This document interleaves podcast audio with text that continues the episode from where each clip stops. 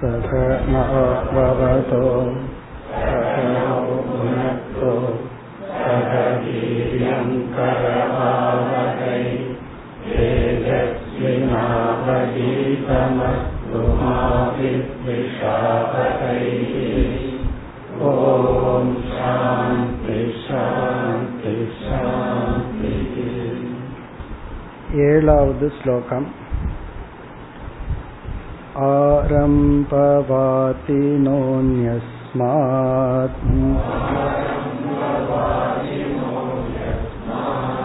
अन्यस्योत्पत्तिमोचिरे तन्तोपटस्य निष्पत्तेः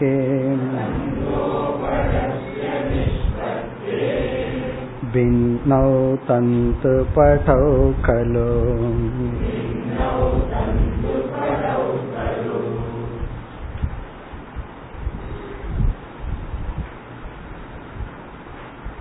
இந்த பதிமூன்றாவது அத்தியாயத்தின் மைய கருத்து ஒரே ஒரு கருத்து ஜெகத் மித்யா நாம் பார்த்து அனுபவிக்கின்ற அனைத்தும் மித்தியா என்ற ஒரு கருத்துதான் இந்த ஒரு அத்தியாயத்தின் மைய பொருள் அதிலிருந்து நமக்கு கிடைப்பது ஆகவே பிரம்ம அத்வைத சொரூபம். பரமாத்மா இரண்டற்ற சொரூபம். அந்த இரண்டற்ற சொரூபம் பரமாத்மா ஆனந்த சொரூபமாக உள்ளது. அதை உணரும் பொழுது நாம் அடைகின்றதும் ஆனந்தம் என்கின்ற பலன். முதல் பத்து ஸ்லோகங்களில் ஜெகத்தும் பிரம்மனும் காரிய காரண சம்பந்தத்துடன் இருக்கின்றது. பிரம்மஸ்வரூபம் காரணம் ஜெகத்தானது காரியம். ஆகவே பிரம்மத்திடமிருந்து ஜெகத் வேறாக இல்லை. ஜெகத் மித்யா. சத்தியமித்யா விசாரத்தில் காரண காரிய சம்பந்தத்தின் துணை கொண்டு காரணம் சத்தியம் காரியம் மித்யா என்ற கருத்து கூறப்பட்டு வருகின்ற அதாவது காரணம்ங்கிறது மட்டும்தான் இருக்கு காரியம் அப்படிங்கிறது உண்மையில் கிடையாது. அது வந்து வெறும் தோற்றம் மித்யா. அதில் எப்படிப்பட்ட காரணம்? உபாதான காரணம் என்று சொன்னார். களிமண் என்பது காரணம் ஒரு கிலோ களிமண்ணிலிருந்து பத்து பானைகள் செய்யப்பட்டு விட்டது. சிறிய சிறிய பானைகள்.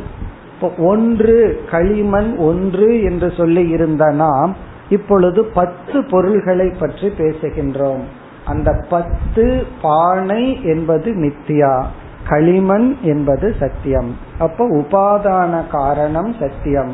உபாதான காரணத்திலிருந்து அதுக்கு வேறாக தனிப்பட்டு தெரிவது போல் தனியான ஒரு எண்ணிக்கையை அடைந்த அந்த பானைகள் மித்தியா. இதில் மூன்று விதமான உபாதான காரணத்தை அறிமுகப்படுத்தினார். ஒன்று ஆரம்பவாதம் இரண்டாவது பரிணாமிவாதம் மூன்றாவது விவர்த்தவாதம். இந்த ஆரம்பவாதம்ங்கிறது முற்றிலும் தவறான கருத்து. சிலர் என்ன நினைக்கிறார்கள்? ஒரு காரணத்திலிருந்து ஒரு காரியம் உருவானால் இரண்டும் வேறு வேறு. அதுவும் வேறு இதுவும் வேறு என்ற ஒரு கருத்தை சிலர் உடையதாக இருக்கிறார்கள். அந்த கருத்து தவறான கருத்து. அதை இங்கு குறிப்பிடுகின்றார். அதுக்கு இங்கு இடமில்லை அப்படின்னு சொல்கின்றார். இந்த ஆரம்பவாதத்தை தான் ஏழாவது ஸ்லோகத்தில் கூறுகின்றார். ஆரம்பவாதினக.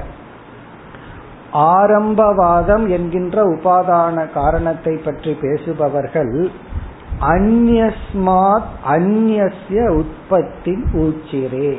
ஊச்சிரேனா கூறுகிறார்கள். அந்யஸ்மாத் அந்நிய ஒன்றிலிருந்து வேறொன்றினுடைய துவக்கத்தை சிருஷ்டியை தோற்றத்தை கூறுகின்றார்கள். அதிலிருந்து இது வந்துட்டா இது வேறு அது வேறு. அதை நம்ம பிராக்டிக்கலா சொல்லுவோம் இல்லையா? தாயும் பிள்ளையுமா இருந்தாலும் வாயும் வயிறும் வேறதான். அதேதான். அதனுடைய காரணம் என்ன? அம்மாவும் மகனும் அம்மாவிடமிருந்து மகன் வெளியே வந்தாலும் அவன் வேறு இவன் வேறு தான் அவனுடைய கர்ம வினை வேறு இவர்களுடைய பெற்றோர்களுடைய கர்ம வினை வேறு. அப்ப உபாதான காரணம் தான் அவனுடைய உடலே உபாதான காரணத்திலிருந்து தான் வந்தது. ஆனா வேறு வேறா இருக்கிறது. அதுபோல காரண காரியமும் வேறு என்று சிலர் கருதுகிறார்கள். அதுக்கு அவங்க கொடுக்கிற உதாகரணம் தந்தோகோ படஸ்ய நிஷ்பத்தேகே. நூலிலிருந்து துணி வருவது போல். துணி வேற நூல் வேற.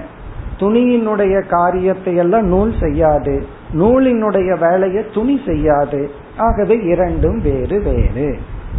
பின்னௌ வேறுபடுகிறது. தந்து படவு கலு படகன துணி தந்துன நூல். நூலும் துணியும் வேறல்லவோ? இது வந்து அவர்களுடைய கருத்து.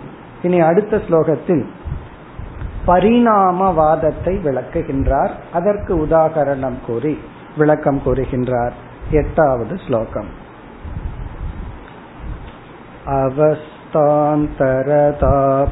अवस्थान्तरतापत्तिः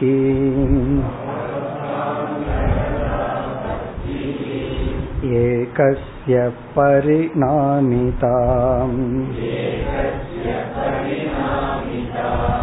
स्याक्षीरं दति स्मृत्कुम्भः दतिमृत् सुवर्णं कुण्टलं यथा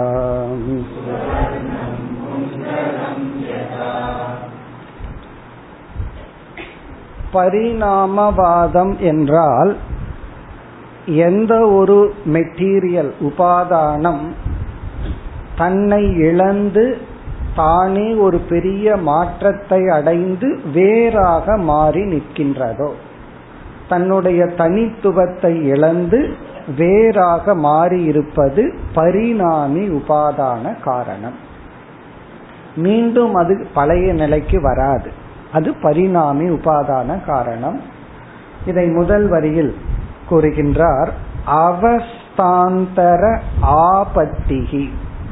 ஆபத்தினா மாறுதல். அவஸ்தாந்தரம்னா வேறு நிலைக்கு மாறுதல். வேறு ஸ்டேட்டஸ் வேறு நிலைக்கு மாறுதல். ஏகசிய ஒரே ஒரு பொருளினுடைய வேறு நிலையை அடைதல். பரிணாமிதா அது பரிணாமம். அதுவே வேறாக மாறுதல். நமக்கு தெரிஞ்ச பெஸ்ட் எக்ஸாம்பிள் சியாத் க்ஷீரம் ததி. க்ஷீரம் ததி சியாத் க்ஷீரம்னா பால் ததி அப்படின்னா தயிர். எப்படி பாலானது தயிராக மாறுவது போல. தயிரா மாறினதுக்கு அப்புறம் மீண்டும் பாலாக அதை நம்ம கொண்டு வர முடியாது. அதுதான் பரிணாமி உபாதான காரணம். பொதுவா இதோட தான் நம்ம நிறுத்திக்குவோம்.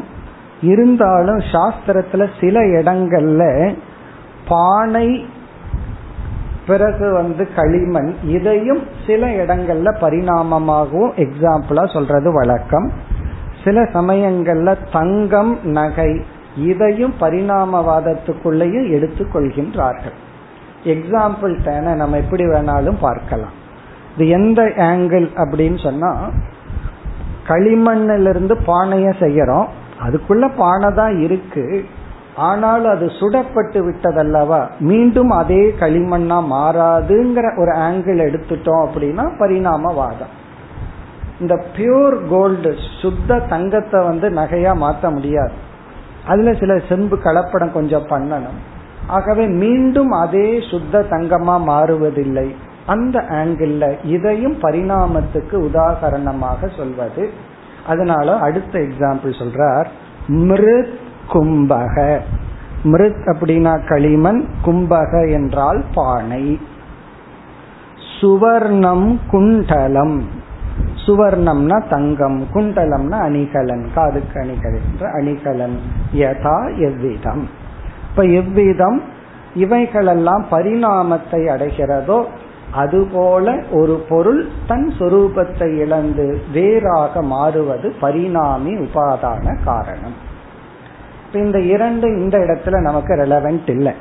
அப்படி இருக்குன்னு சொல்லிட்டு அடுத்த கேள்வி இந்த ஜெகத் என்கின்ற காரியத்துக்கு பிரம்மன் எப்படிப்பட்ட உபாதான காரணம்? அதை அடுத்த ஸ்லோகத்தில் கூறுகின்றார். அது விவர்த்த உபாதான காரணம். விவர்த்த உபாதான காரணம் ஒன்பதாவது ஸ்லோகத்தில் अवस्थान्तरभानं तो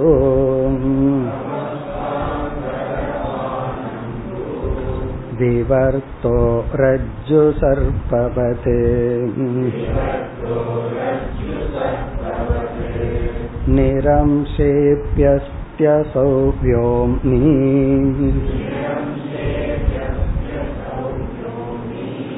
तलमालिन्यकल्पनात्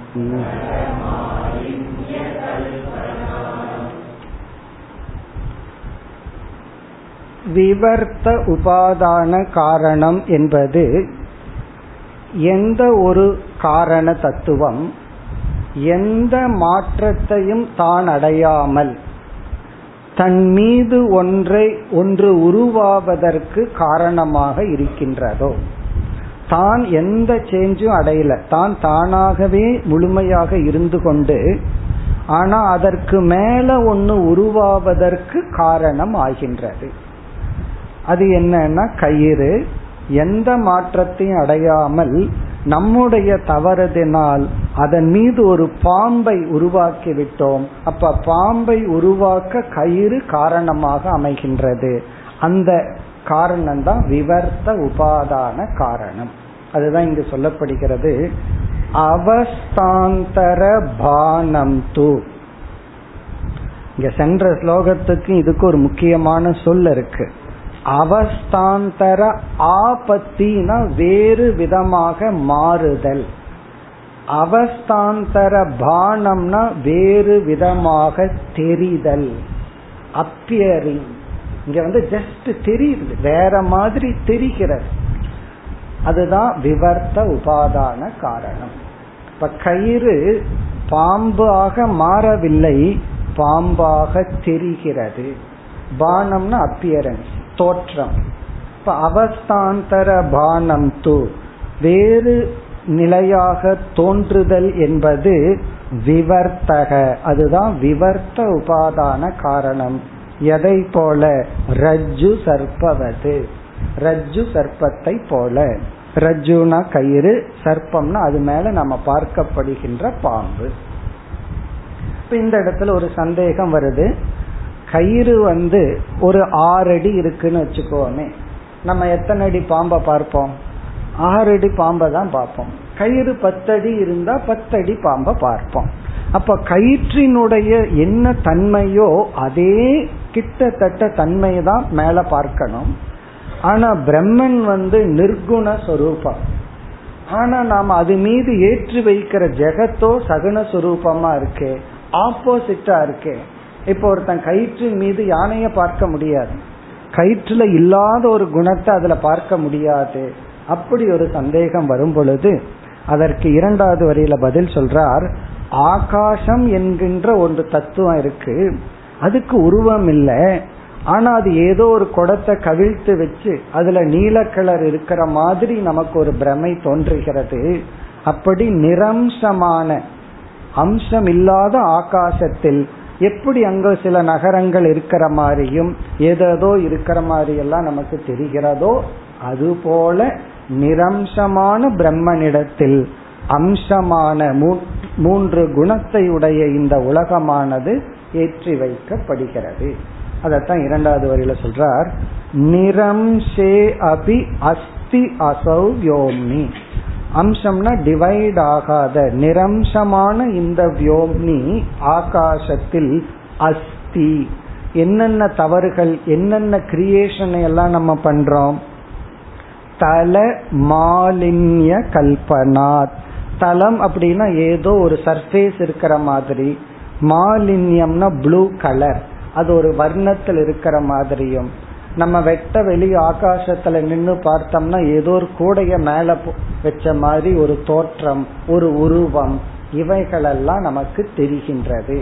இந்த அத்தியாசத்தை எல்லாம் நம்ம வந்து நிரம்சமான டிவிஷன்லெஸ் ஆகாசத்துல டிவிஷனை நம்ம ஏற்றி வைக்கிறது போல டிவிஷன்லெஸ் நிரம்சமான பிரம்மனிடம் இந்த ஜெகத்தானது ஏற்றி வைக்கப்பட்டுள்ளது இப்ப இந்த தலைப்பை அடுத்த ஸ்லோகத்தில் வித்யாரண்யர் நிறைவு செய்கின்றார் பத்தாவது ஸ்லோகம் ततो निरंश आनन्दे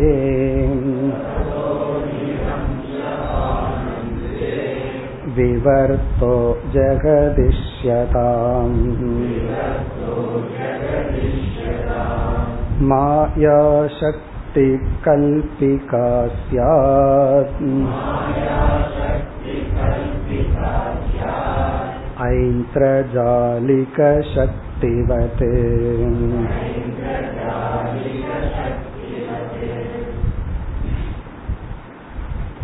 இந்த அத்தியாயத்தின் முதல் ஸ்லோகத்திலிருந்து ஆரம்பித்து இதுவரை கூறிய கருத்தை முதல் வரியில் அழகாக நிறைவு செய்கின்றார்.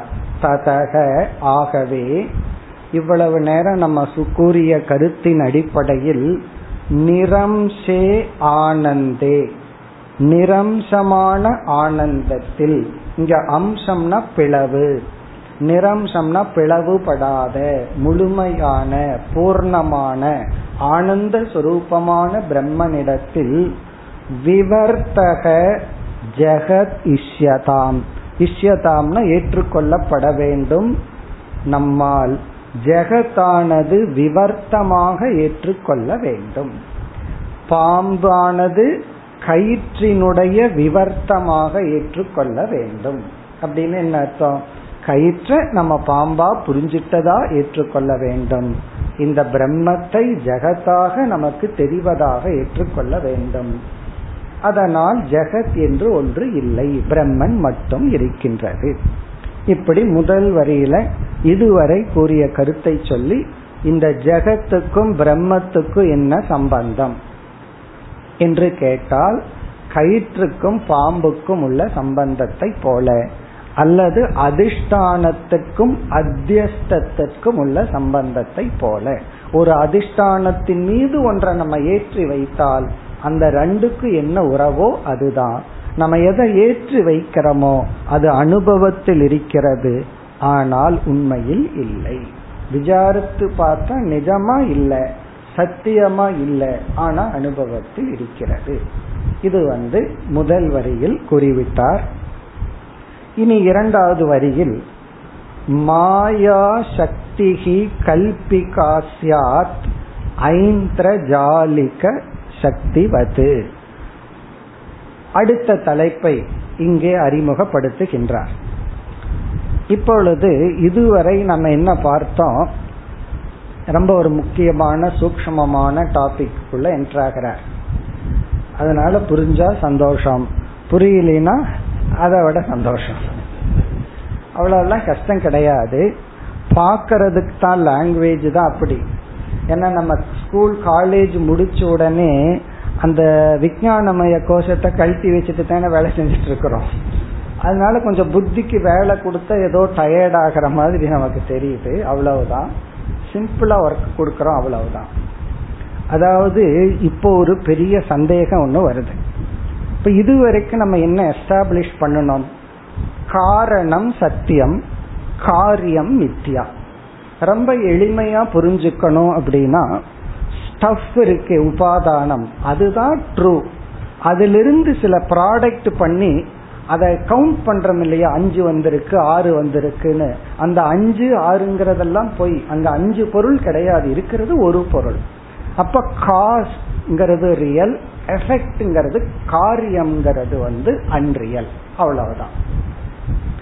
இந்த இடத்துல பல சமயங்கள்ல இந்த உலகத்துக்கு காரணம் என்ன அப்படிங்கும்போது சில இடங்கள்ல பிரம்மத்தை சொல்லிடுவோம் அது விவர்த்த காரணம்னு சொல்லிடுவோம் இந்த உலகத்துல மூன்று குணங்கள் இருக்கு. சத்துவம் ரஜஸ் தமஸ் எல்லாம் இங்க சத்துவம்ங்கிறது வந்து நாலேஜ் ரஜஸ் அப்படிங்கிறது ஆக்டிவிட்டி தமஸ்ங்கிறது ஜட பிரின்சிபல் அப்ப இந்த மூன்று குணம் காரியத்துல இருந்தா காரணத்திலேயும் இந்த மூன்று குணம் இருக்கணும்.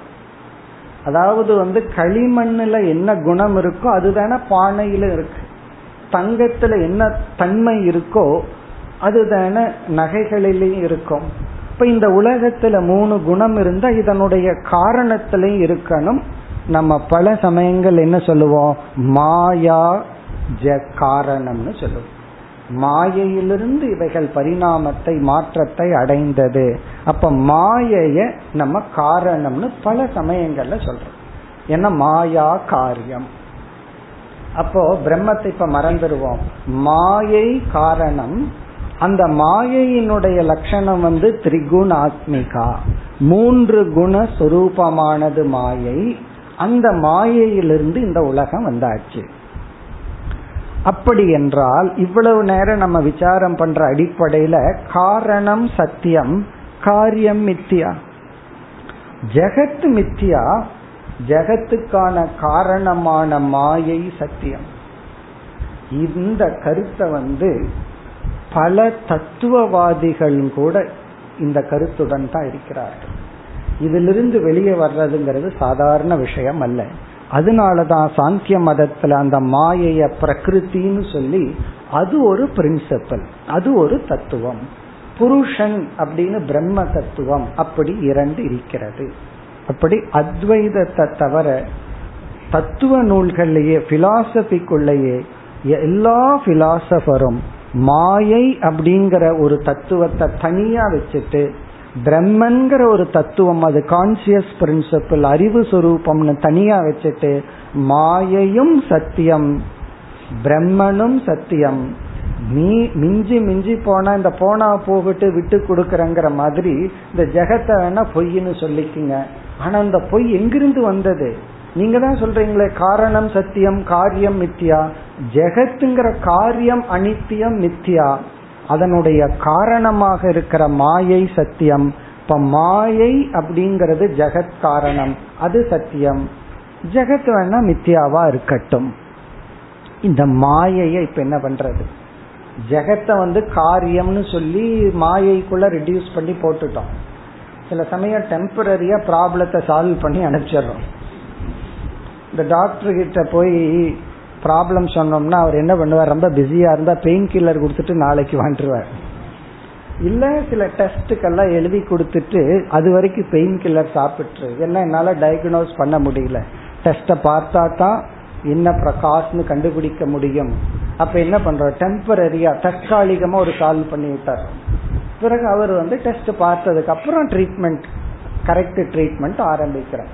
அதே போல இப்ப என்ன பண்ணிட்டோம்? ஜெகத்துங்கிறது ப்ராடக்ட் காரியம் ஓகே அதுக்கு காரணமா இருக்கிறது மாயை. மாயை பிரம்மன் ஈஸ்வர மாயையும் பிரம்மனும் சேர்ந்தா ஈஸ்வரன் வேற சொல்லிடுறோம். சரி ஈஸ்வரன் உள்ள சேர்த்திக்குவோமே அதனால என்னன்னு சேர்த்தி வச்சுட்டோம். அப்போ ஈஸ்வரனுக்கு என்ன லட்சணம்? பிரம்ம பிளஸ் மாயா ஈக்குவல் டு ஈஸ்வரன். அந்த ஈஸ்வரன் ஜெகத்துக்கு காரணம். அப்ப அந்த அந்த ஈஸ்வரனிடம் மாயைன்னு ஒன்னு இருக்கு. அது சத்தியம் தானே. ஏன்னா அது காரணத்துக்குள்ள வருது. இப்ப மாயை காரணம்னு நான் சொல்லல நான் ஈஸ்வரன் தான் காரணம்னு சொல்றேன்னு சொன்னா அந்த ஈஸ்வரனுடைய ஒரு பார்ட் ஒரு அங்கமா மாயை இருக்கு. அப்ப அது சத்தியமாகும் அல்ல மாயை காரணம் அல்லவா கேள்வி புரிஞ்சிருக்கணும். கேள்வி என்ன இதுவரைக்கும் காரண சத்தியம்னு சொல்லிட்டு இருந்தோம். இப்ப அந்த சத்தியத்துவம் மாயைக்கு போயாச்சு.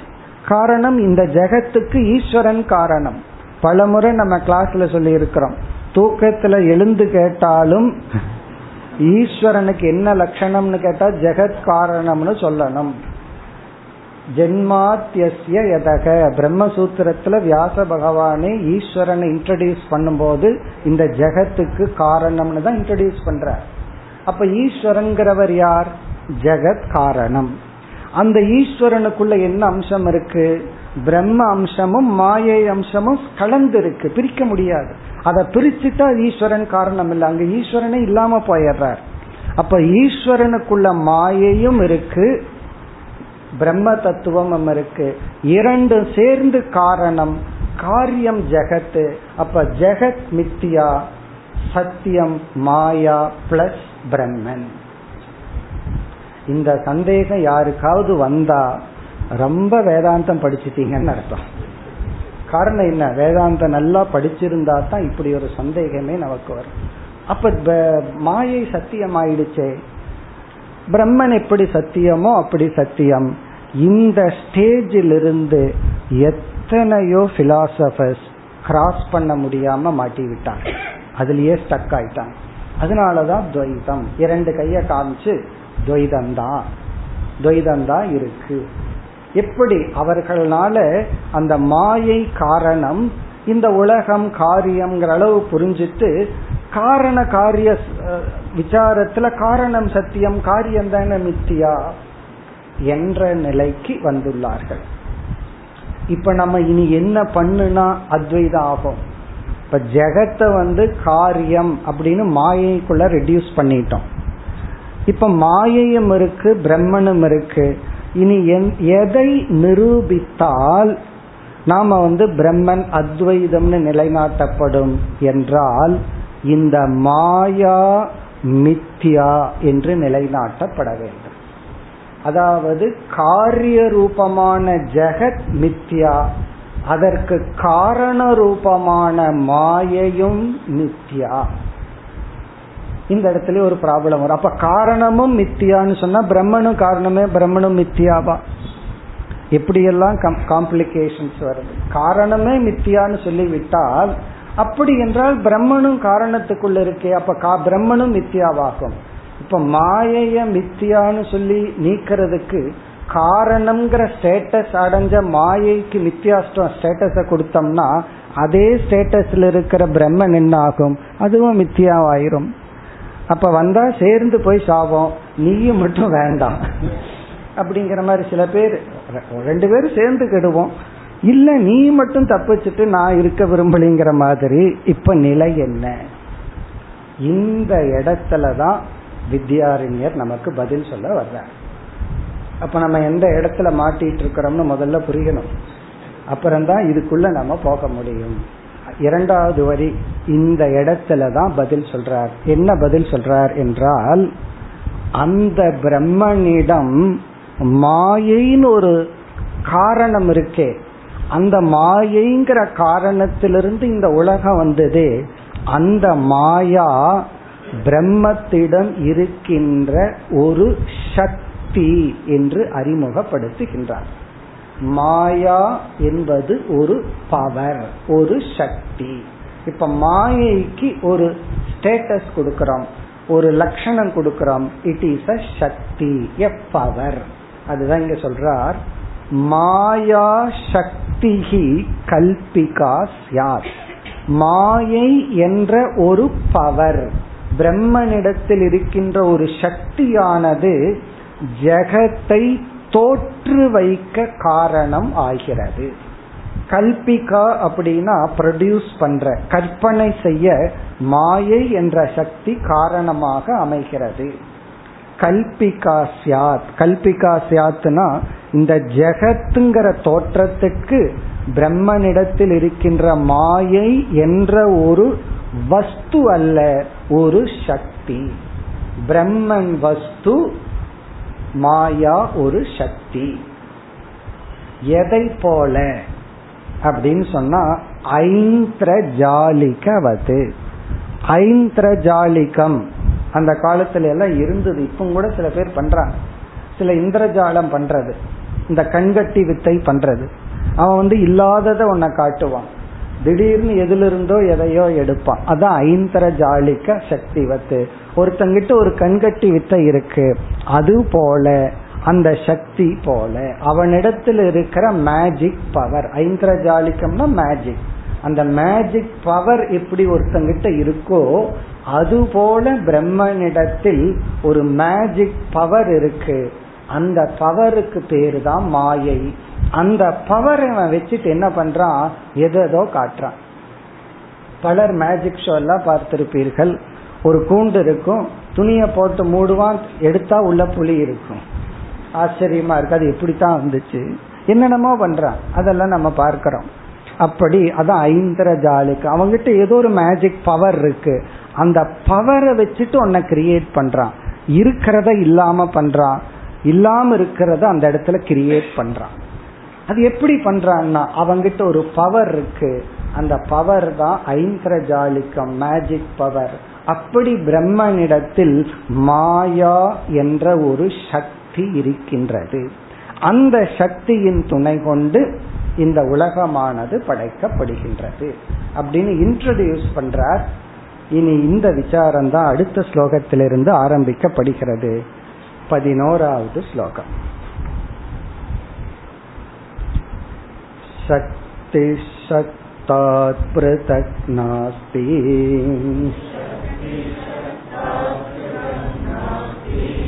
तद्वद्दृष्टेर्न चाभिता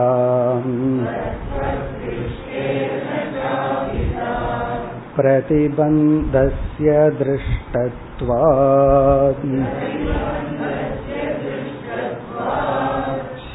शक्त्यभावे तु कस्य सः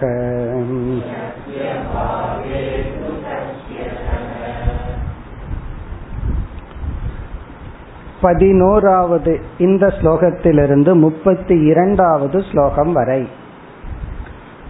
நம்ம பார்க்க போகின்ற ஒரு கருத்து இந்த சக்தியை பற்றி சக்தினா நமக்கு தெரியும் சக்திக்கு என்ன டிரான்ஸ்லேஷன் யாரும் கேட்க வேண்டாம். என்ன? தமிழ்லயும் அந்த வார்த்தையை நம்ம பயன்படுத்தி. பவர் கையுக்கு எழுதுற சக்தி கண்ணுக்கு பார்க்கிற சக்தி காதுக்கு கேட்கிற சக்தி வாய்க்கு பேசுற சக்தி.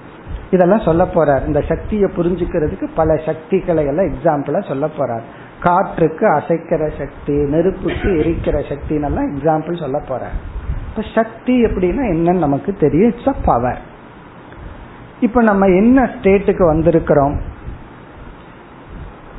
ஜெகத் காரியம் மித்யா. காரணம் சத்தியம். காரணம் ஈஸ்வரன். அந்த ஈஸ்வரனுக்குள்ள அறிவு சொரூபமா இருக்கிறத பிரம்மன் சொல்றோம். பிறகு இனி ஒரு சொரூபத்தை மாயைன்னு சொல்றோம். பிரம்மன் பிளஸ் மாயா ஈக்குவல் டு ஈஸ்வரன் ஒரு ஈக்குவேஷன் பார்த்திருக்கோம். அந்த ஈஸ்வரன் வந்து தன்னுடைய மாயையிலிருந்து இந்த உலகத்தை படைக்கிறார். இந்த உலகத்துல மூணு குணம் இருக்கு. அதனால மாயைக்குள்ள மூணு குணம் இருக்குன்னெல்லாம் நம்ம பார்த்த படிக்கிறோம். இப்பொழுது அந்த ஈஸ்வரனிடம் பிரம்மனும் மாயையும் இருக்கு. அப்ப துவைதம் இருக்கே. எப்படி வந்து அத்வைதமாகும் என்று வரும் பொழுது ஜெகத் மித்யா காரியத்துவாத் அப்படின்னு சொன்னது போல இப்பொழுது மாயா. இந்த மாயை மித்யா அப்படின்னு வர்றோம். இப்ப மாயா அப்படிங்கிறது மித்யா. எப்படி மாயா மித்யா இங்கு என்ன லாஜிக் என்றால் எந்த ஒரு சக்தி அது மித்யா. சக்தின்னு சொல்லிட்டாவே அது மித்யா. காரணம் என்னவென்றால் அந்த சக்திக்கு எந்த இடத்துல இருக்கு? அப்படிங்கிற விவஸ்தைய சொல்ல முடியாது. எந்த ஒரு பவர் சக்தி இருக்கே அது மித்யாவினுடைய லட்சணத்துக்கு பொருந்தி வருகிறது. காரியம்ங்கிற ஒன்று மித்யாவுக்கு நாம கொடுக்கிற லட்சணத்துல ஃபிட் ஆகுது. சக்தி அப்படிங்கிறதும் பலம் சக்திங்கிறதும் மித்யாவினுடைய லட்சணத்துக்கு ஃபிட் ஆகுது. அதைத்தான் நிலைநாட்ட போகின்றார். இப்ப பதினோராவது ஸ்லோகத்திலிருந்து முப்பத்தி இரண்டாவது ஸ்லோகம் வரை சக்தி அனிர்வச்சனீயம் சக்தி மித்தியான்னு நிலைநாட்டுகின்றார். மாயா மித்தியா என்று நிலைநாட்டப்படுகிறது. இது என்ன டிஃபரன்ஸ்னா இதுவரைக்கும் ஜெகத் மித்தியா அப்படின்னா மாயையிலிருந்து தோன்றியது மித்தியா. இப்ப என்னன்னா மாயையே மித்தியா. அப்ப மாயை மித்தியா ஏன் மித்தியான்னு சொல்றோம்னா அது சக்தியாக இருப்பதனால். அது பிரம்மனுடைய சக்தியாக இருக்கிறதுனால மித்தியா சில தத்துவவாதிகள் மாயை பிரம்மத்தின் அங்கம் அப்படின்னு சொல்றாங்க. எ பார்ட் ஆஃப் பிரம்மன் சொல்கிறார்கள். கைகால் போல பிரம்மத்தினுடைய ஒரு ஐஸ்வர்யம் அங்கம்னு சொல்லும் பொழுது அங்க அத்வைதம் வராது. துவைதம் விசிஷ்டாத்வைதம் தத்துவம் தான் உருவாக்கும். அப்ப பிரம்மனிடத்தில் மாயா என்ற ஒரு அனிர்வச்சனீயமான சக்தி இருக்கிறது. அப்ப எனி பவர் இஸ் மித்யா இத புரிஞ்சிட்டோம்னா எனக்கு இந்த பவர் வேணும் அந்த பவர் வேணும்னு சொல்றோமே. அப்ப நம்ம எதோ வேணும்னு நினைக்கிறோம்? மித்தியா தான் வேணும்னு நினைக்கிறோம். பவர் இஸ் மித்தியா அதை நம்ம புரிஞ்சுக்க போறோம். புரிஞ்சுக்க போறோமோ இல்லையா? புரிஞ்சுக்க வைக்க போறாரு வித்யாரண்யர். புரிஞ்சுக்காம விட போறதில்லை. சில சமயம் டீச்சர் வந்து ஹோம்ஒர்க் பண்ணாம வெளியே அனுப்ப மாட்டேன்னு சொல்ற மாதிரி. இத புரிஞ்சுக்காம வித்யாரண்யர் நம்ம விட போறது கிடையாது. அப்ப நம்ம புரிஞ்சுக்க போறோம். ரொம்ப சிம்பிளா லாஜிக்கெல்லாம் புரியலன்னா ரொம்ப சிம்பிளா புரிஞ்சுக்குவோம். இந்த இடத்துல ரெண்டு மித்தியா. அதை கடைசியா சொல்ல போறார். இவ்வளவு லாஜிக் உங்களுக்கு மூளைய பிசைஞ்சு ரொம்ப கஷ்டமா இருந்துச்சு அப்படின்னா மூளைய அவியல் ஆயிடுதுன்னு வச்சுக்கோமே. அப்ப கடைசியா சொல்ல போறார் காரண ரூப மாயா காரிய ரூப மாயா. காரிய ரூபம்ங்கிறது ஜெகத்து காரண ரூபம்ங்கிறது மாயா. இந்த ரெண்டும் நித்தியான்னு கடைசியா அழகா சொல்லி முடிக்க போற அதனால இதெல்லாம் முடியலன்னா கடைசியா ஆன்சரை மட்டும் பார்த்துக்கோ சில பேர் வந்து பையன் கஷ்டப்பட்டு ஆன்சரை கொண்டு வருவான். இனி ஒருத்தன் பார்த்து ஆன்சர் எழுதிடுவான். அப்படி நம்ம கடைசியா பார்த்து ஆன்சர் பண்ணிடுவோம். இப்ப என்னன்னா ரெண்டு மித்தியா இருக்கு. அதாவது காரண ரூபத்தில் இருக்கிற ஜெகத்து மாயை. காரிய ரூபத்தில் இருக்கிற ஜெகத்தை நம்ம பார்க்கிறோம். ரெண்டு ஜெகத்து தானே. ஆகவே ரெண்டும் மித்தியா. ரொம்ப புரியல? சக்தி மித்தியானெல்லாம் புரியலையா? ஜெகத்துக்கு ரெண்டு அவஸ்தை. இப்படித்தான் சொல்லி கன்க்ளூட் பண்ணுவார். ஒரு அவஸ்தை வெளி தோற்றத்துக்கு வந்த அவஸ்தை. அது மித்தியான்னா வெளி தோற்றத்துக்கு வராத அவஸ்தை அது மித்தியா. மரம் மித்தியான்னா மரம் வந்து பீஜத்துல விதையில ஒளிஞ்சிருக்கு அதுவும் மித்தியா. அப்படின்னு சொல்லி அழகா முடிக்க போற. இப்ப நம்முடைய விசாரம் என்ன அப்படின்னா எனி பவர் எனி சக்தி அது வந்து அனிர்வச்சனீயம் விவஸ்தையற்றது. அதை நம்ம வந்து இப்ப பார்க்க போறோம். இதெல்லாம் வந்து சயின்ஸ்லயும் கூட கொஞ்சம் கண்டுபிடிச்சு வச்சிருக்காங்க. ஐன்ஸ்டீன் வந்து அவருடைய ஒரு ஃபேமஸ் ஸ்டேட்மெண்ட் வந்து reality is merely an illusion அவரோட பவர்ஃபுல் ஸ்டேட்மெண்ட் ரியாலிட்டினா எது உனக்கு தெரிஞ்சிட்டு இருக்கோ சத்தியம்னு அது சத்தியம் அல்ல. அப்படின்னு சொல்லி சொல்ற அப்படின்னா என்ன அர்த்தம்? நீ இருக்கிற மாதிரி நினைக்கிறது அது இல்லை. அப்படி இந்த சக்தி அப்படிங்கிறது என்ன? இந்த சக்தியை பத்தி இப்பொழுது விசாரத்தை ஆரம்பிப்போம். வித்யாரண்யரே இந்த சக்தினா என்னன்னு புரிய வைக்கிறதுக்கு பல ஸ்லோகங்கள்ல விளக்க போற. அதற்கு முன்னாடி இப்ப நம்ம சிம்பிளா பார்ப்போம். நம்ம ஒரு எளிமையான உதாரணத்தை எடுத்துக்குவோம். இப்ப நமக்கு கை இருக்கு அஞ்சு விரல்களோட நமக்கு மனுஷனோட கை இருக்கு. இப்ப இந்த அஞ்சு விரல கைய பாக்கிறோம் கை நல்லா இருக்கு. கை இப்படி இப்படி நல்லா அசைக்கிறான் டாட்டா சொல்றான் பை பை சொல்றான் கை இருக்கு.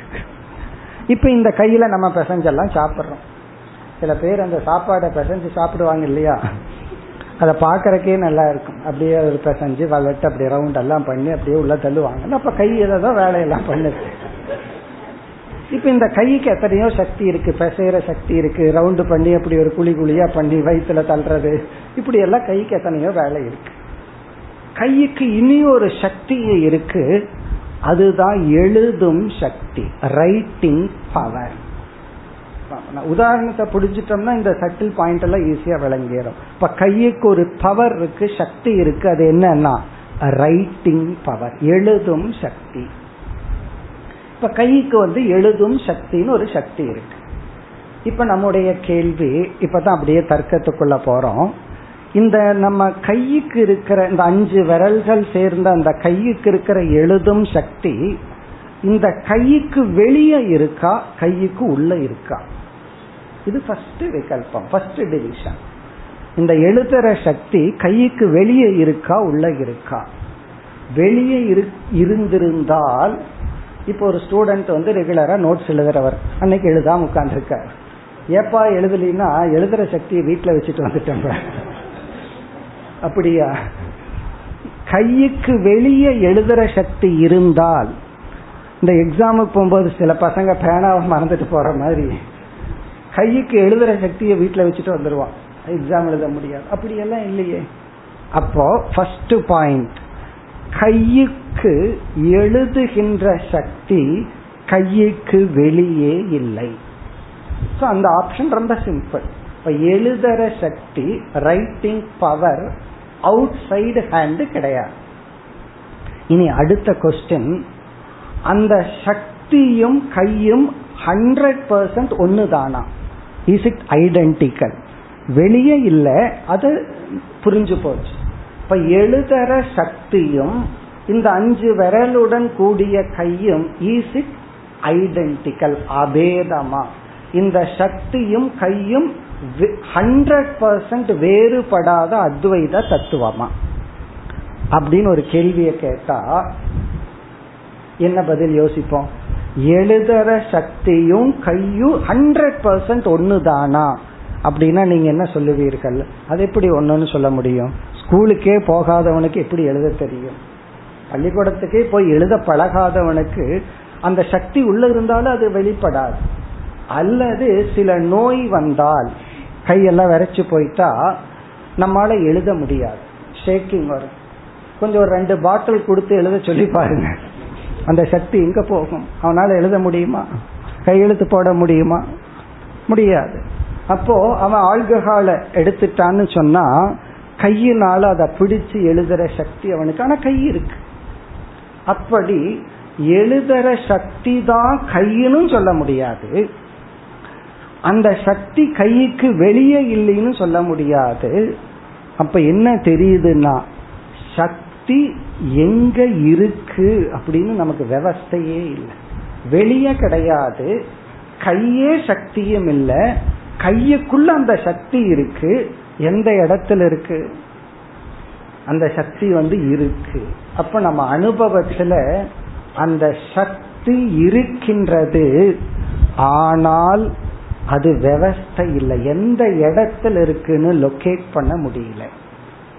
அதுக்கு லொகேஷன் சொல்ல. கைதான் அப்படின்னு சொன்னா கை இருக்கே சக்திய காணமே.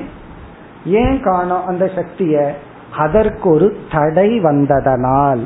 இவன் மருந்து மதுவை அருந்தியவுடன் அந்த சக்தியை இவன் சக்திக்கு தடை வந்துடுச்சு. இவன் மது உள்ள போன உடனே எழுதுற சக்தி அவனை விட்டு போயிடுச்சு. எழுதுற சக்தி அவனிடத்துல இல்ல. இப்ப அடுத்த கேள்வி எங்கு போச்சு? எவ்வளவு லெப்ட் ஹேண்ட்ல இருந்து ரைட் ஹேண்டுக்கு போயிடுச்சா? அல்லது தலைக்கு போயிடுச்சா? அல்லது காலுக்கு போயிடுச்சா? எங்க போச்சு. அதுவும் சொல்ல முடியாது. அப்போ எழுதுற சக்தி எழுதுகின்ற கையுக்கு வெளியே இருக்குன்னு சொல்ல முடியாது. அதுக்குள்ள எங்கேயும் இருக்கு. எங்க இருக்குன்னு சொல்ல முடியாது. சில தடைகள் வரும் பொழுது அந்த சக்தி வெளிப்படுவதில்லைன்னு தெரியுது. தடைகள் வரா வராத பொழுது அந்த சக்தி வெளிப்படுகிறது. ஆகவே எனி பவர் இஸ் அனிர்வச்சனீயம். அதை விளக்க முடியாது. ஆனால் அனுபவி அனுபவத்தில் இருக்கிறது. மாயையினுடைய லட்சணம் என்ன? விளக்க முடியாது அனுபவத்தில் இருக்கிறது. மாயை அப்படிங்கிறது அனுபவத்தில் இருக்கு. மித்தியாங்கிறது அனுபவத்தில் இருக்கு. ஆனா அது எங்கின்னு போட முடியாது. விளக்க முடியாது. அதுபோல மாயையை பிரம்மத்தினுடைய சக்தி என்று அங்கீகரித்து கொண்டால் அந்த மாயை மித்யாவாகி விடுகிறது. இதுதான் சாராம்சம். இப்ப மைண்ட் ரிலாக்ஸ் ஆயிருக்கணும்னு நினைக்கிறேன். மாயை பிரம்மத்தினுடைய சக்தி என்று அங்கீகரித்து விட்டால் அந்த மாயை மித்தியா. அப்போ மித்தியா இரண்டு அவஸ்தையில் இருக்கிறது. காரண மாயா அவஸ்தில அவஸ்தையில மித்தியா இருக்கு. காரிய ஜெகத் அவஸ்தையில மித்தியா இருக்கு. அப்படித்தான் முடிப்பாரு. மித்தியாவுக்கு ரெண்டு அவஸ்தை. காரண அவஸ்தை காரிய அவஸ்தை. அப்படி இப்ப பிரம்மத்திடம் இருக்கின்ற மாயா என்ற ஒரு சக்தி அது நித்யா சொரூபம். காரணம் அது சக்தியாக இருப்பதனால். இப்ப இதை நிலைநாட்ட இனி வருகின்ற பல ஸ்லோகங்களில் சக்தி என்ற ஒரு தத்துவம் மித்தியான்னு நிலைநாட்டுறார். அது இந்த ஸ்லோகத்திலேயே ஆரம்பிச்சார் சக்தி அப்படிங்கறது ஒரு பவர் அது வந்து மித்யா. மித்தியாங்கிறது எப்படி நிலைநாட்டுறார்? இந்த சக்தி பொதுவா எதை சார்ந்து இருக்குமோ அதுக்கு வெளியேவும் இல்லை சார்ந்திருக்கிறதுக்கு அபேதமாக அதுவாகவும் இல்லை.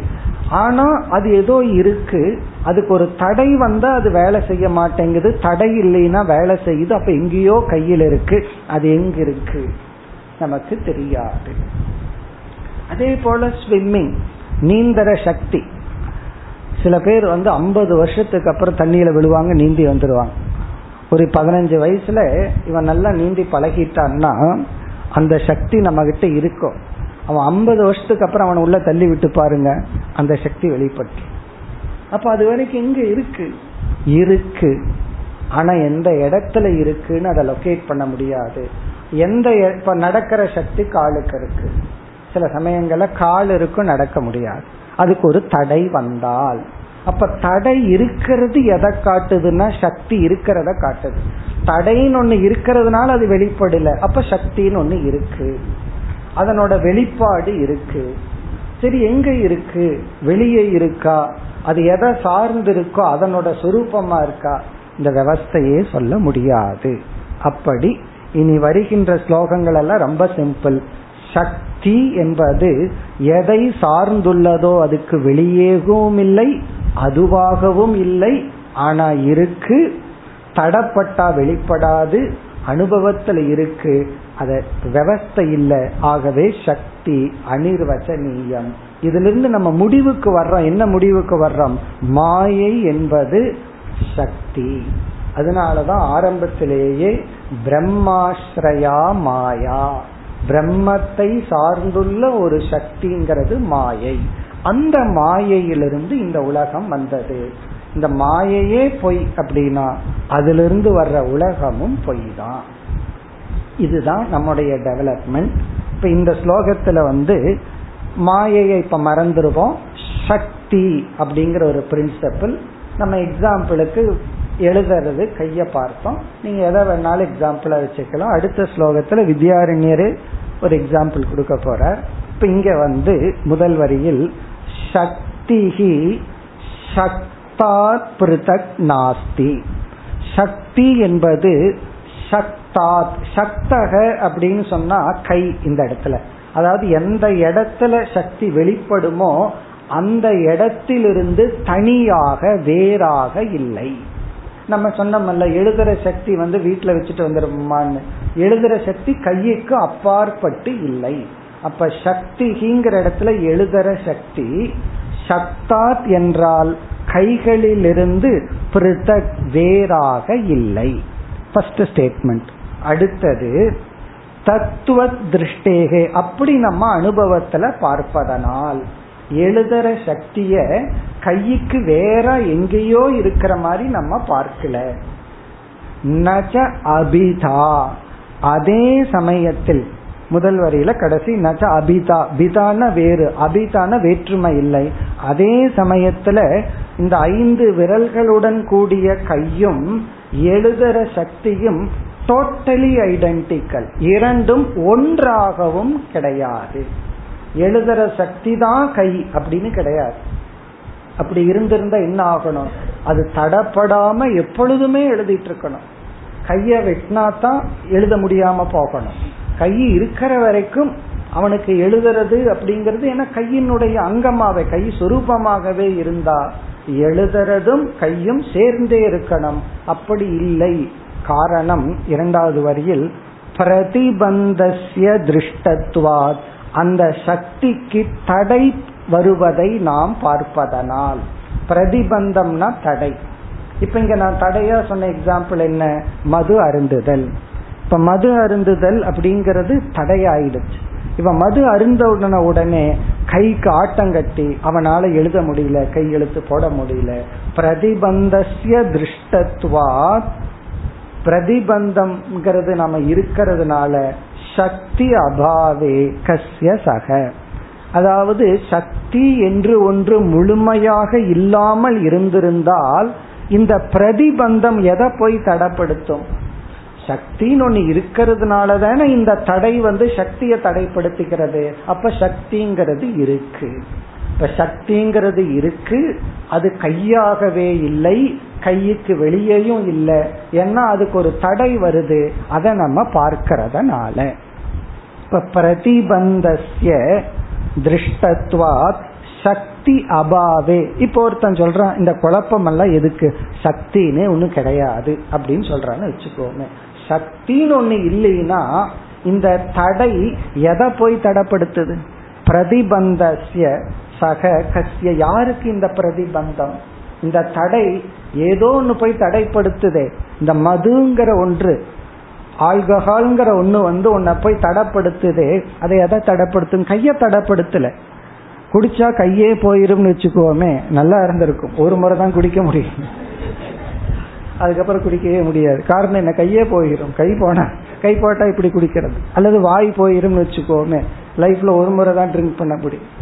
ஆனா அது என்ன பண்ணுதுன்னா அது அதை ஒன்றும் பண்ணல. ஏதோ சக்தியத்தான் அது தடை செய்கிறது.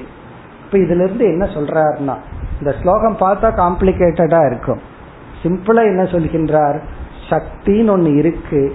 அது எதை சார்ந்து இருக்கோ அதுக்கு வெளியே இல்லை. ஆனா அதுக்குள்ள இருக்கு. காரணம் அது அந்த சக்திக்கு ஒரு தடை இருக்கிறதுனால சக்தி இருக்கிறது தெரியுது. அது அந்த கையாகவே கூட கிடையாது. அதுபோல மாயை பிரம்மனாகவே இல்லை. பிரம்மத்துக்கு வெளியேயும் இல்லை. மாயைன்னு ஒரு சக்தி இருக்கு. அது வந்து சில சமயங்கள்ல வெளிப்பட்டா உலகமா வெளிப்படுது. சில சமயம் உலகமா வெளிப்படுறதில்லை. மாயை மித்தியா. மாயையே மித்தியான்னா அப்பாவே மித்தியான்னு சொன்னா பையன் எப்படின்னா இவன் கற்பனையான ஒரு பாத்திரத்தை படைச்சிருக்கான். அப்பாங்கிற பார்த்தன ஒரு கற்பனை. அவனுக்கு ஒரு பையன் பிறந்தான்னு சொன்னான் அவன் எப்படின்னா இவன் அப்பாவே கற்பனையான பாத்திரம்னா அந்த கற்பனையான பாத்திரத்திலிருந்து ஒரு பையன் பிறந்தான்னா அவன் எப்படி இருப்பான்? இந்த கதையெல்லாம் சொல்ல போறார். யோக வாசிஷ்டத்திலிருந்து ஒரு கதையெல்லாம் சொல்ல போறார் இங்க. இத்தனை பொய். அப்போ உண்மைங்கிறது பிரம்மன் தான் அதை தவிர மீது எல்லாமே பொய் தான் இப்ப நம்ம வந்து கை எழுதுறது எக்ஸாம்பிளா சொன்னோம். அந்த காலத்துல ரொம்ப ஃபேமஸா இருந்த இந்த காலத்துல இல்லாத ஒரு எக்ஸாம்பிள அடுத்த ஸ்லோகத்துல வித்யாரண்யர் கூறுகின்றார். சக்தே கார்யானுமேயத்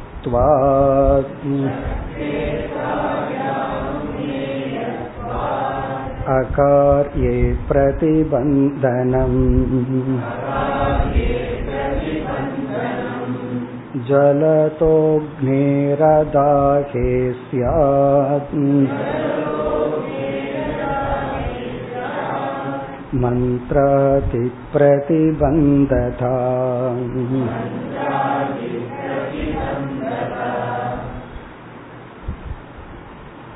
முதல் வரியில் கூறுகின்றார் சக்தி என்று ஒன்று இருத்தலே அது வெளிப்படும் பொழுதுதான் தெரியும் ஒருத்தரோட கைய பார்த்த உடனே அவருக்கு எழுதுற சக்தி இருக்கா இல்லையான்னு சொல்லவே முடியாது அவன் எழுதியே பழகலைன்னா அந்த சக்தி இருக்காது. அல்லது அவனுடைய கையெழுத்து எவ்வளவு நல்லா இருக்குமோ நல்லா இருக்காதோ அதையும் பார்த்து சொல்ல முடியாது. அதனால பார்த்துடனே எடை போட முடியாது. அதனுடைய எக்ஸ்பிரஷன் அது வெளிப்பட்ட உடனே தான் தெரியும். ஒருத்தர் சொல்லுவார் நான் நல்லா பாடுவேன் அப்படின்னு. நீங்க பாடுங்க அப்புறம் நான் முடிவு பண்றேன். நீங்க பாடுறீங்களா என்ன? அது பாடுறதா இல்லையா? சில பேர் அப்படித்தான் நான் நல்லா பாடுவேன் அப்படின்னு அது பரவாயில்ல சில பேர் நான் எனக்கு ரொம்ப நல்லா சான்ஸ்கிரிட் தெரியும் சொல்லுவார்கள். அப்புறம் பார்த்து எங்க தாத்தாவுக்குன்னு சொல்லுவார்கள். அப்படி அது வெளிப்பட்டால் அது வெளிப்படும் பொழுதுதான் தெரியும். அதனால சொல்றார் சக்தியே காரியானுமேயத்வா காரிய அனுமேயம்னா அதனுடைய எஃபெக்ட்ல இருந்து தான் அது இருக்கா இல்லையான்னு தெரியும். காரியம்னா அது வெளிப்பட்டா தான் இப்ப ஒருத்தர் எழுதுறத பார்க்கும் போதுதான் அவருக்கு எழுதுற சக்தி இருக்குன்னு தெரியும். அவர் கேட்கிறாருன்னு தெரிஞ்சாதான் கேட்கிற சக்தி இருக்குன்னு தெரியும். இது காதை பார்த்து கண்டுபிடிச்சிட முடியாது. கண்ணை திறந்திருக்கலாம். பார்க்கிற சக்தி இருக்கா? அது பார்த்தா தான் தெரியும். அப்படி காரிய அனுமேயத்துவா சக்தேகே. ஒரு சக்தியினுடைய இருப்பே அதனுடைய வெளிப்பாட்டிலிருந்து தான் புரிந்து கொள்ள முடியும். அகாரியே பிரதிபந்தனம். ஒரு கால் அது வெளிப்படவில்லை என்றால் இப்போ ஒருத்தனுக்கு எழுதுற சக்தி இருக்கா இல்லையா அப்படிங்கிறது அவன் எழுதுறத பார்த்தா தான் நமக்கு தெரியும். ஒரு கால் அவனால எழுத இயலவில்லை என்றால் ரெண்டு காரணம். ஒன்னு வந்து அந்த எழுதுற சக்தி வந்து தடைப்பட்டுள்ளது. அகாரியேனா அது எக்ஸ்பிரஸ் ஆகாத சமயத்தில் பிரதிபந்தனம் அங்கு தடைப்பட்டு உள்ளது. இல்லை அப்படின்னா அவன் அதை பழகவே இல்லை. அந்த சக்தியை வந்து அவன் பயன்படுத்தவே இல்லை. அது அந்த லேர்னிங் அவனுக்குள்ள அது நடக்கவே இல்லை. இதுக்கு ஒரு எக்ஸாம்பிள் சொல்றார். நம்ம புரிஞ்சுக்கிறதுக்காக கை எழுதுறது சொல்றோம். அந்த காலத்துல சங்கரர் போன்றவங்க எல்லாம் சொல்ற பெஸ்ட் எக்ஸாம்பிள் வந்து நெருப்பு எரிந்து கொண்டிருந்தால் சில மந்திரங்கள் இருக்கான் அந்த மந்திரத்தை பிரயோகிச்சா நெருப்புக்கு சுர்ற சக்தி அதுக்கு இல்லாம போயிருமா? நெருப்புக்கு வந்து சுடும் சக்தியே இல்லாம பண்ணலாமா? சில மந்திரத்துக்கு அவ்வளவு சக்தி இருக்கா? இத ஒரு எக்ஸாம்பிளா கொடுக்கறாங்கன்னு சொன்னா எவ்வளவு பிரசித்தமா இருந்திருக்கும் அந்த காலத்துல. அப்படி ஒரு மந்திரம் இருக்கு. அப்போ அந்த மந்திரத்தை சொல்லிட்டு நெருப்புல கை வச்சோம்னா நெருப்பு சுடாது. இன்னும் வந்து கிராமத்துல அந்த தீ முதிக்கிறதுன்னு எல்லாம் செய்கிறார்கள். அப்ப இன்னும் அது நமக்கே ஆச்சரியமா இருக்கு. அது எப்படி கால் வேகாம இருக்கு அப்படின்னு. அதுக்கு ஏதோ சயின்ஸ் சொல்றாங்கன்னு வச்சுக்கோமே. ஆனா ஒரு காலத்துல இருந்திருக்கு. ஒரு சில மந்திரங்கள் சில மணி மணின்னு சொன்னா சில ஜுவல்ஸ் அதை மேல வச்சோம்னா நெருப்புக்கு வந்து எரிக்கின்ற சக்தி வந்து அந்த நேரத்துல இல்லாம போயிருமா. அதை எக்ஸாம்பிளா சொல்றார். ஜுவலதக அக்னிகே எரிந்து கொண்டிருக்கின்ற அக்னிக்கு அதாகேசியார் அது எரிக்காத சூடு வராத தன்மை எப்பொழுது வரும்? மந்த்ராதி பிரதிபந்ததா. சில மந்திரங்களை பயன்படுத்தும் பொழுது அந்த மந்திரத்துக்கு சில சக்தி இருக்கா? அது என்ன பண்ணுதா? நெருப்பினுடைய எரிக்கும் சக்தியை தடைப்படுத்தி விடுகிறது. மகாபாரதத்துல எல்லாம் அந்த கதையெல்லாம் இருக்கு.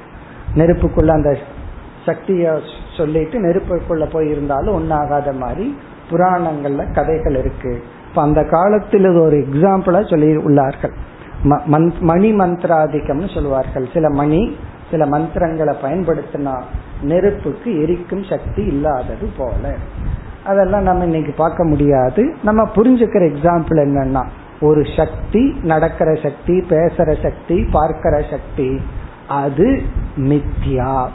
காரணம் அதனுடைய லொகேஷன் அதனுடைய அதிஷ்டானத்தை நம்மனால் விவஸ்தையுடன் கூற முடியாது. இதெல்லாம் ஜஸ்ட் எக்ஸாம்பிள் அதுபோல மாயா சக்தி அது சக்தியாக இருப்பதனால் மாயா ஜெகத்துக்கு காரணமாக இருந்த போதிலும் மித்யா. இங்க பாயிண்ட் அதான் ஜெகத்துக்கு மாயா காரணமாக இருக்கு. அப்ப அது சத்தியமாகுமான்னா இல்லை. என்ன? மாயா சக்தி.